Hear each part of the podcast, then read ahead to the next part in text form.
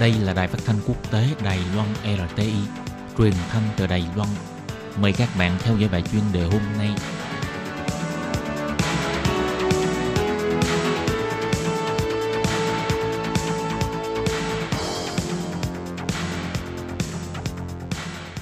Lê Phương thân chào các bạn, các bạn thân mến. Tuần trước, Lê Phương đã giới thiệu về thành quả mới nhất của chính sách thương năm mới trong mặt bồi dưỡng tài năng do Văn phòng Đàm phán Thương mại công bố. Hôm nay, Lê Phương sẽ tiếp tục giới thiệu với các bạn về thành quả của chính sách thứ năm mới trong mặt chia sẻ tài nguyên. Xin mời các bạn đón nghe.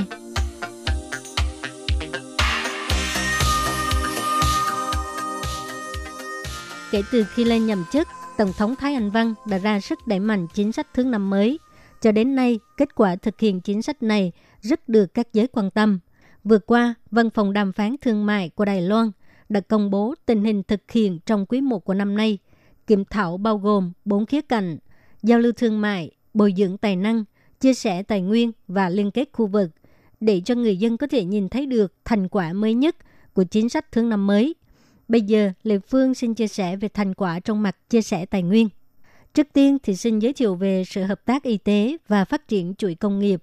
Chính phủ Đài Loan tiếp tục thúc đẩy một nước một trung tâm và tăng thêm Myanmar, dùng 8 nước mục tiêu làm cơ sở, bao gồm Ấn Độ, Indonesia, Philippines, Việt Nam, Thái Lan, Malaysia, Myanmar và Brunei. Ủy thác Bệnh viện Trường Đại học Thành Công phụ trách hợp tác với Ấn Độ, Bệnh viện Trường Đại học Quốc gia Đài Loan phụ trách Indonesia, Bệnh viện Từ tế Hoa Liên phụ trách Philippines, hệ thống Bệnh viện Cựu Chiến binh và Trường Đại học Dương Minh phụ trách về phía Việt Nam, Bệnh viện Cơ đốc giáo trường hóa thì phụ trách Thái Lan, hệ thống trường canh thì phụ trách Malaysia, Kim Brunei và Bệnh viện Tân Quang thì phụ trách Myanmar. Đẩy mạnh 6 mục tiêu bao gồm đào tạo nhân tài, bắt nhịp cầu nối ngành y tế, phục vụ tư vấn sức khỏe doanh nhân Đài Loan, xây dựng môi trường y tế thân thiện với văn hóa, các quy định về các ngành nghề liên quan với y tế, thăm dò thị trường và tích hợp tài nguyên. Bộ Y tế và Phúc lợi hợp tác với Indonesia tiến hành chương trình hợp tác giao lưu phòng chống sốt xuất huyết, tổ chức khóa học sử dụng hệ thống thông tin địa lý và giám sát sốt xuất huyết, đào tạo nhân viên chuyên nghiệp phòng chống sốt xuất huyết. Về mặt y tế quốc tế, sự phục vụ y tế quốc tế năm 2018 đạt trên 401.000 lượt người.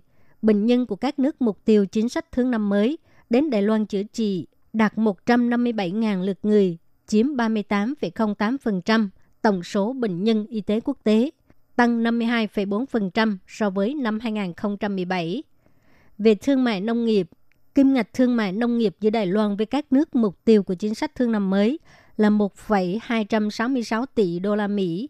Sản phẩm nông nghiệp Đài Loan xuất sang các nước mục tiêu chính sách thương năm mới là 329 triệu đô la Mỹ. Xuất khẩu phân bón, thuốc trừ sâu và thiết bị nông nghiệp của Đài Loan sang các nước mục tiêu chính sách thương năm mới là 33 triệu đô la Mỹ. Về khu thí điểm tổng hợp nông nghiệp của Đài Loan và Indonesia, tháng 6 năm 2018, ký kết chương trình hành động khu thí điểm tổng hợp nông nghiệp giữa Đài Loan và Indonesia. Tháng 3 năm 2019, sang Indonesia hỗ trợ kỹ thuật. Nông trại thí điểm sản xuất nấm mở Đài Loan và Philippines. Văn phòng đại diện của Đài Loan và Philippines đã ký kết hiệp định thực hiện nông trại thí điểm sản xuất nấm mỡ vào ngày 15 tháng 3 năm 2019. Khu thí nghiệm nông nghiệp Đài Loan và Việt Nam ngày 25 tháng 4 năm 2019 ký kết thỏa thuận hợp tác trung tâm mẫu về sản xuất nhân giống lúa và cây ăn quả với Sở Nông nghiệp và Sự Phát triển Nông thôn tỉnh Long An, Việt Nam, hỗ trợ xuất khẩu thiết bị, cây giống, máy nông nghiệp, vân vân.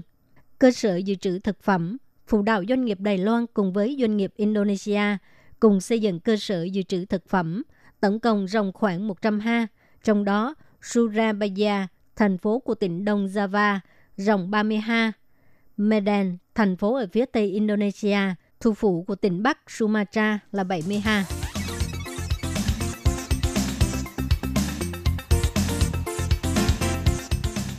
Các bạn thân mến, vừa rồi là thành quả của chính sách thứ năm mới trong mặt chia sẻ tài nguyên. Bài chuyên đề hôm nay đến đây xin tạm chấm dứt.